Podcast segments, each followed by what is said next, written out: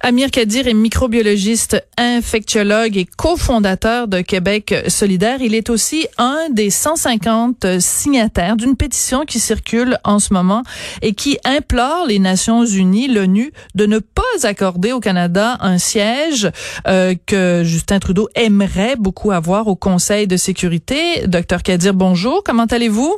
Bonjour, Madame Durocher, ça va très bien, merci. Nos dernières entrevues portaient sur la COVID-19. Est-ce que vous permettez quand même que je prenne un petit 30 secondes pour vous demander de réagir à cette décision d'Ottawa de recommander fortement le port du masque pour parler de l'ONU après? Alors, allez-y. Vous êtes bienvenue, vous êtes libre de vos questions. Alors, qu'est-ce que vous pensez? Est-ce que vous pensez que c'est une bonne chose ou ça arrive trop tard? Le problème, le problème de Là, là, on parle, je m'excuse, je me suis mélangé. Vous me posez la question sur l'ONU ou sur... Euh, non, sur euh, Justin Trudeau, en fait, euh, la, pas, Justin, la, la, Santé publique Canada qui recommande fortement le port du masque. C'est Dr Tam qui a fait cette recommandation. Que, je crois que dans la panoplie des mesures de protection individuelle, que les meilleures pratiques nous suggéraient, les meilleures pratiques, faut faut pas s'en cacher, on doit avoir l'humilité de le reconnaître, viennent de l'Asie qui a mm-hmm. connu plusieurs problèmes épidémiques au cours des 15 dernières années. Euh, et ils ont, euh, on, l'a vu à plusieurs reprises, ils ont d'importantes capacités scientifiques et surtout d'intervention en santé publique. Donc, eux nous ont répété dès la fin de mars, en fait, oui.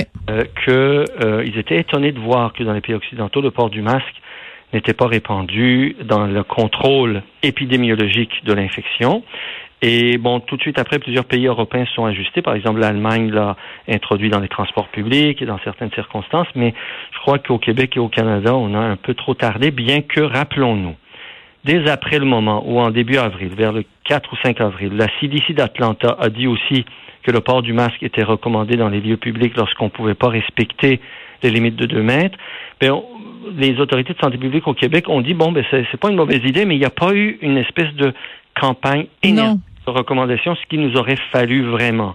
Et plusieurs médecins, on était une cinquantaine de médecins et de spécialistes en santé qui avons signé une lettre, dans le devoir. Je me rappelle, je pense. Je me rappelle, oui. 8 avril, oui.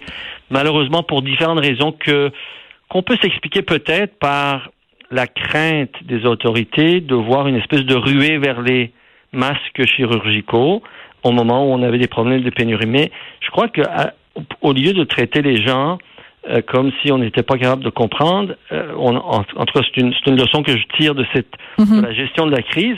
Il me semble que la santé publique aurait dû mettre le monde dans le coup, dire écoutez, son port est absolument essentiel, mais on a un problème. On ne peut pas fournir des masques chirurgicaux à tout le monde, donc arrangeons-nous pour en produire à la maison, quelque chose comme ça, plutôt que nous traiter un peu en mineur en pensant que comme on ne serait pas capable de comprendre, ben, de ne pas le recommander de manière énergique. Donc, ça a été une erreur, selon vous, de la santé publique euh, québécoise de ne pas imposer le masque ou de ne pas le recommander de façon beaucoup plus euh, vigoureuse? Ben, regardons les statistiques. On se pose la question, pourquoi est-ce que l'épidémie continue à être aussi longue au Québec? Pas malgré toutes les autres bonnes mesures qu'on a instaurées, on traîne la patte. Ben, il y a une série de raisons. Puis, euh, logiquement, scientifiquement, je pense qu'il faut envisager qu'une des hypothèses soit le fait qu'on n'a pas introduit et fait la, des campagnes énergiques dès le début du port de masques pour tout le monde dans les espaces publics. Bon, euh, je vais vous poser la question encore plus clairement, euh, docteur Kadir, puis je vous jure qu'après on parle de l'ONU.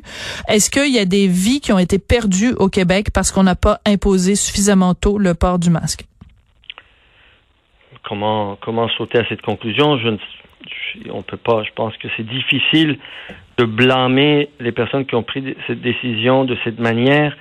Ce que je peux dire, c'est que je crois qu'un contrôle épidémique rapide dans des cas d'infection respiratoire dorénavant euh, implique, c'est-à-dire parmi les mesures de prévention individuelle, le port du masque dans les endroits publics, c'est nécessité. Et si on le fait pas assez tôt, ben on a plus de cas. Et si on a plus de cas, ben on a plus de morts. Bon, parfait. Je vous avais répondu sans y répondre. Merci. Euh, donc, parlons de cette pétition que vous avez signée. Pourquoi, selon vous, le Canada est un trop vilain pays pour avoir le droit de siéger au Conseil de sécurité de l'ONU?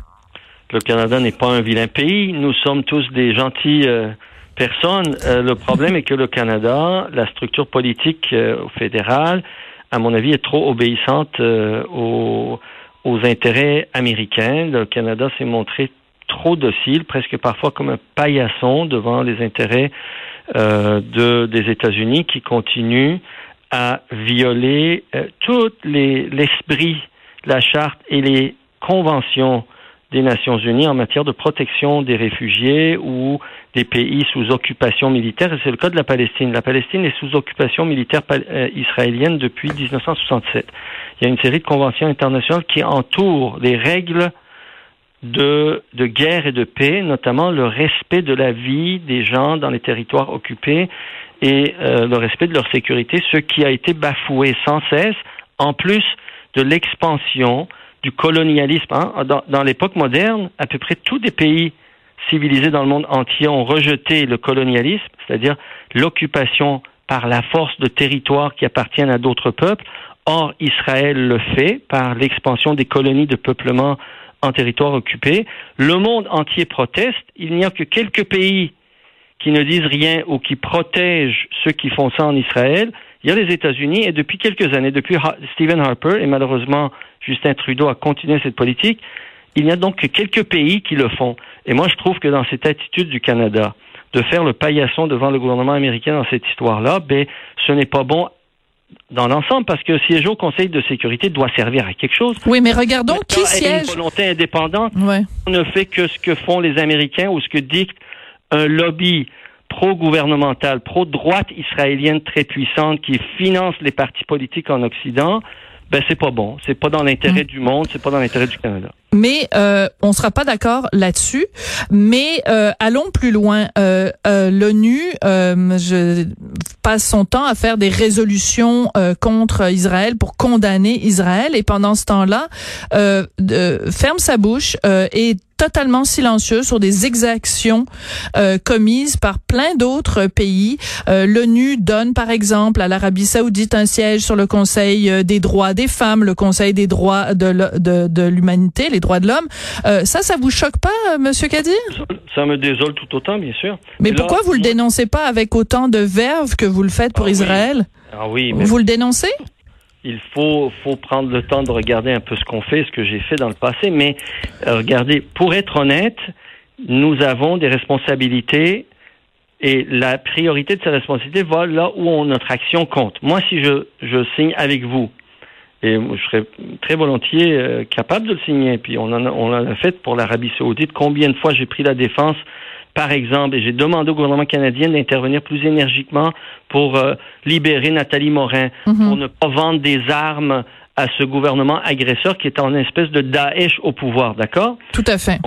Mais notre notre capacité d'agir sur le gouvernement d'Arabie Saoudite euh, est limitée, alors que notre capacité d'agir pour le gouvernement canadien est plus grande parce que c'est notre gouvernement. Donc, quand il est question de, son, de sa présence au sein du Conseil de sécurité, je me dis, ça serait une bonne leçon à la diplomatie canadienne d'apprendre un peu plus d'indépendance et de personnalité et de, de volonté propre que de faire le paillasson devant les intérêts d'un Donald Trump ou devant les intérêts des, des euh, euh, tendances les plus à droite, les plus extrémistes, les plus violentes qui gouvernent Israël depuis quelque temps. Je pense au gouvernement de Netanyahu. Oui. Euh, docteur Kadir, merci. C'est tout le temps qu'on a. Je suis vraiment désolée. J'aurais aimé qu'on parle plus longtemps. On se reprendra. et euh, bonne chance euh, avec euh, cette pétition. Et merci aussi d'avoir mis les points sur les i concernant le port du masque. C'est très apprécié. Merci. Au revoir. Merci, docteur Amir Kadir, microbiologiste, infectiologue, cofondateur de Québec solidaire.